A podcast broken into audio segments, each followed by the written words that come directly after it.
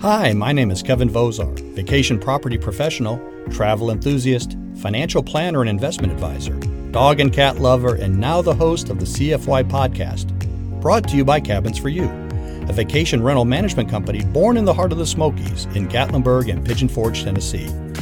With over 20 years of experience in the vacation industry, CFY's podcast will cover all aspects of travel and vacation rentals for both travelers and vacation property owners if you've got itchy feet, are planning a vacation, want to jump into the vacation rental business, or just want to learn more about the travel industry, stick around. It's about to get good.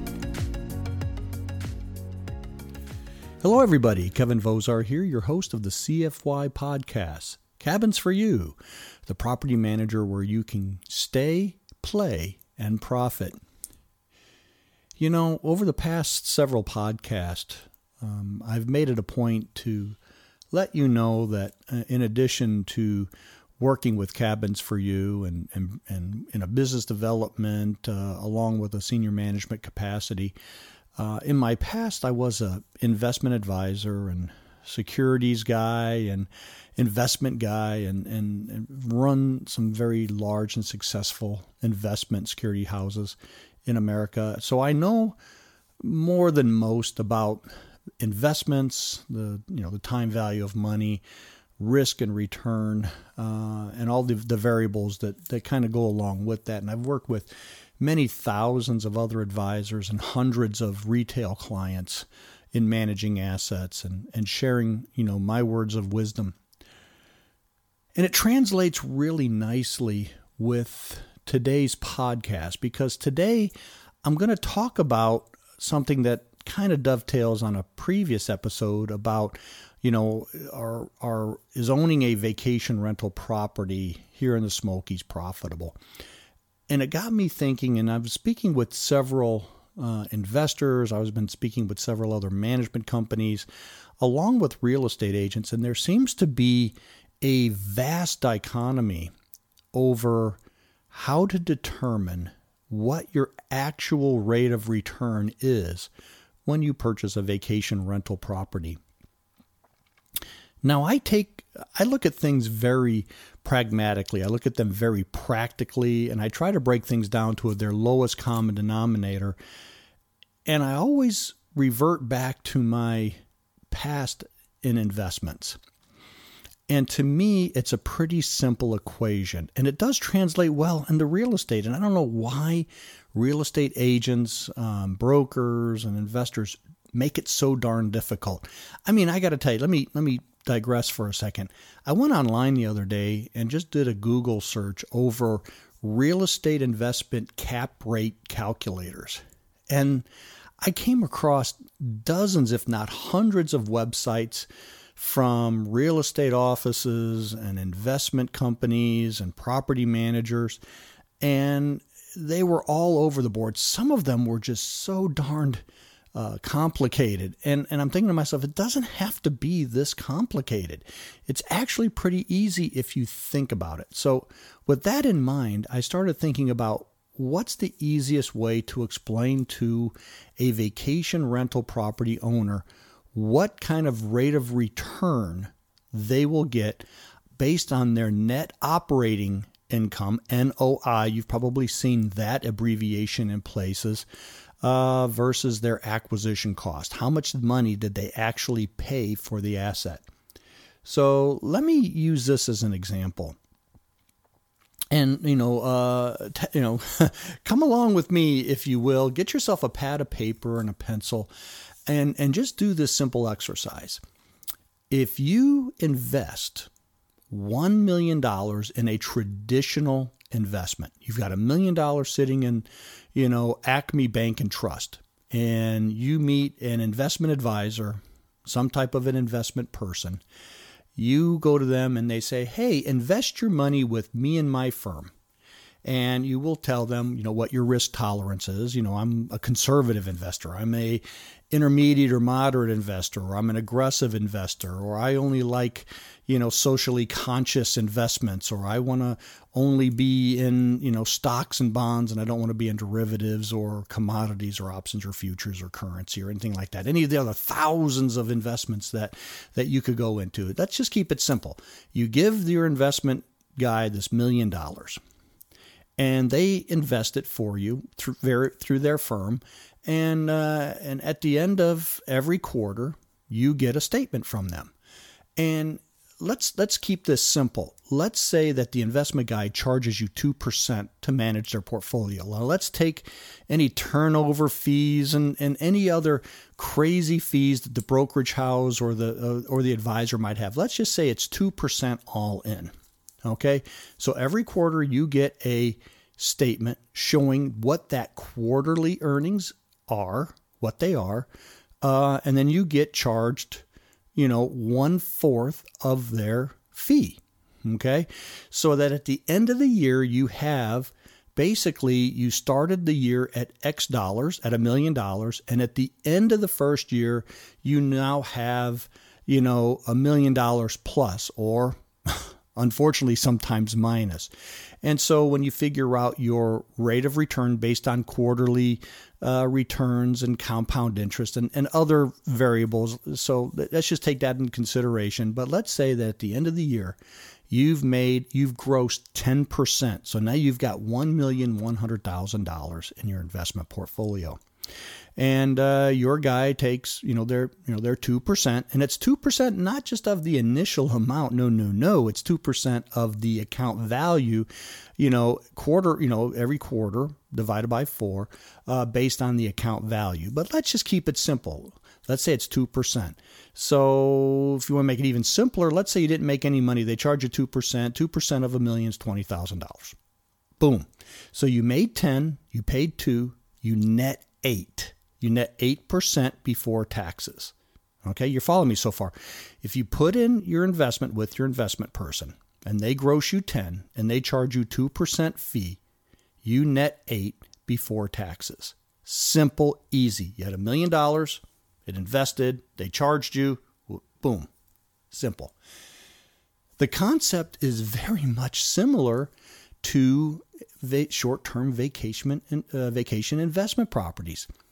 But instead of having that million dollars that you're giving to somebody, you're taking that million dollars and you're buying a million dollar asset. Okay, you're buying the asset, not your investment guy, but you are. So you're buying that million dollar cabin. Now you take that million dollar cabin, which is your starting basis, okay, your investment basis, that's what you paid for that asset. And at the end of the year, uh, you know, you've got a, a return on your investment. Now, of course, just like the investment guide charges 2%, you're going to have operating expenses to manage your property. You're going to have potentially a vacation rental property management company charge you a fee or commission to manage your property. You're going to have uh, utilities. You're going to have an electric bill. You're going to have cable and, and internet. You might have an HOA fee. You might have repairs. You might have landscaping. You might have gas or propane, telephone. These are all, and, and repairs and, and updates and things like that. These are all operating expenses. Again, this is a business. Okay, it's an investment. Okay, it's a hybrid business investment, but it's still, uh, you're able to you know, take out, you've got to put out of pocket these expenses, these operating expenses. And so at the end of the year, you have your gross rental income or your, like in the investment account, you got your interest that you've earned based on the portfolio that you're invested in. And same thing with the vacation rental property. So you've got your income that it generates minus your fees, just like the investment guy had his 2% fees. You've got your fees, your net, your, your operating expenses, and that leaves you with your net operating income. Just like your net uh, interest, your net income from your investment account, which is the 10% minus the two that they kept for their fees, you got eight same thing with it with a vacation rental property. You started with a million dollar asset, you put a million dollars into play, and then you uh, you've got your income that that generates minus your operating expenses leaves you a net before taxes. Simple, easy peasy. Okay, let's put this into real life numbers. Let's say you've got a million dollar cabin, asset, house, whatever you've put your million dollars in, and it generates a gross rental income of $100,000. From that $100,000, which is basically 10% of your million dollar investment, that's your gross. From that from that $100,000, let's say you're paying your property manager 20%. So that's 20% off the 100. That's now you're at 80. And let's say between utilities and HOA repairs and things like that, let's say that's another 10,000. Now you're at 70 net before taxes. 70,000 net against your million dollar purchase is a 7% return on investment or a simplified way of looking at your in, in the real estate parlance a cap rate okay but at the end of the day it doesn't matter what you call it you made you netted 7% on your million dollar investment before taxes now, unlike your investment portfolio where you had a million dollars, you paid your person 2% and you netted 8, you know, or 7 or whatever you netted, um, sometimes their fees, you know, depending on your CPA and your status and things like that, their fees may or may not be deductible. Generally, they are. Um, but with a vacation rental property, all of those expenses that I previously mentioned are generally deductible from your federal and state income taxes. So there are some benefits, some additional benefits that will help bump your rate of return up just a tad because you're able to deduct that. So your actual after tax return is going to be a tad higher than that seven, seven and a half, eight percent. Now, the reason why I'm bringing this up and how I, why I'm simplifying it is because a great many real estate agents and some of these uh, calculators that are online factor in, you know, the borrowing of money to buy the asset. Now, first and foremost, let's keep this simple. If you could borrow money from the bank at two and a half or three percent to fund your IRA, all right, and that your IRA could make eight or nine percent, you would do it all day long, you know, because you got a positive arbitrage even after paying the interest, you know, uh, of of two and a half, three percent, and you're making eight or nine percent. You got a wonderful, you know, seven, you know, six and a half to eight percent positive arbitrage on your money. So why wouldn't you do that? So, you know, borrowing money to purchase an investment unless you're, you know, and I don't suggest you do this, borrowing, you know, opening up a margin account with, you know, Merrill or one of the large brokerage shops, you know, you're, you know, you're able to borrow money to purchase an investment. It's pretty rare. That's rare air in uh, in today's environment. But um, but so a lot of these calculators and a lot of these you know real you know real estate agents say, well, if you put twenty percent down, and they get all these these formulations to determine what your rate of return is, and and I argue with that to say no, debt service should net is not an operating expense. Okay, you're given the privilege of borrowing at low rates money for an investment that's going to generate you much higher returns. Okay, you unless you've got a million dollars, you know, sitting in you know, uh, you know, Acme Bank and Trust, and you want to take that money out and buy an investment. Well, you know, knock yourself out. What's the difference between putting a million dollars in, you know, of cash into a vacation rental property or borrowing it? Okay. The only difference with borrowing it is that the money that's sitting in your investment account is still earning that 7, 8, 9% rate of return. So, you know, why would you give up 7, 8, 9% money for 3% money? It doesn't make sense to do that. And I'm all about OPM, other people's money. But when you're figuring out your return, debt service is debt service. It is not operating expenses. Okay? So let's let's really keep it simple. What debt service along with operating expenses do is that formulates your cash flow. Okay, cash flow is significantly different than your rate of return on the asset itself. Okay, now if you're worried about cash flowing your investment, you know, and your mortgage that you want it to generate enough to pay not just your operating expenses of the management commission and the utilities and the HOA and the phone and the internet and the TV and the gas and the landscaping and the liability insurance and the other things that go towards operating expenses. Plus, you want it to generate enough not to just cover that, but to also cover your debt service. Then obviously your cap rate is going to be significantly lower. Okay. Um, and it's tough today, frankly, especially with these crazy high acquisition costs. I mean, vacation rental properties around the country, the acquisition costs have gotten just exorbitantly high. But yet the incomes that they generate, though are going up, aren't going up at the same rate or same percentage as the actual cost of the asset. It's kind of like it's kind of like a bond. Okay, you buy a bond, bond prices go up and down, but the yield stays the same right? So I'm not saying that the yield on your on your vacation rental property is going to stay the same. It's going to go up and most of the time it could go down depending on economic conditions around the country and, and, other variables that I'd be happy to talk with you about. But for the most part, they do go up, but they don't go up at the same rate that the cost of the acquisition goes up. So the the chance of covering your debt service along with your operating expenses and still generating a profit are, you know, relatively narrow. It's not saying it can't happen.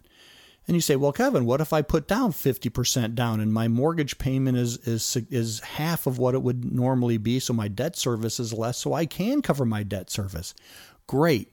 But on a million dollar asset, you just took half a million dollars out of play that's been sitting at, you know, TD, Schwab, Fidelity, wherever, Bank of America. It doesn't matter where, you know, who you know who your investment house is but you've just taken it out of play and that's lost opportunity because not only is that out of play but it's no longer liquid for you to move that money to try to maximize other opportunities because once that money is in your vacation rental property it's in your vacation rental property people say, well, I can I can put that money in and then I can go ahead and do a cash out refi. Sure, you can.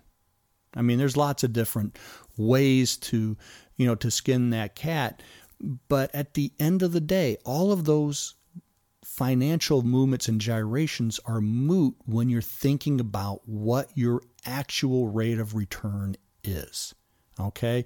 Either you're putting your money into it whether it's a cash buy or a substantial down payment, which is taking that money out of play and losing flexibility, or you're going to a bank and borrowing money and leaving that other money, you know, to sit, you know, in, in a brokerage account, you know, hopefully making you a reasonable rate of return.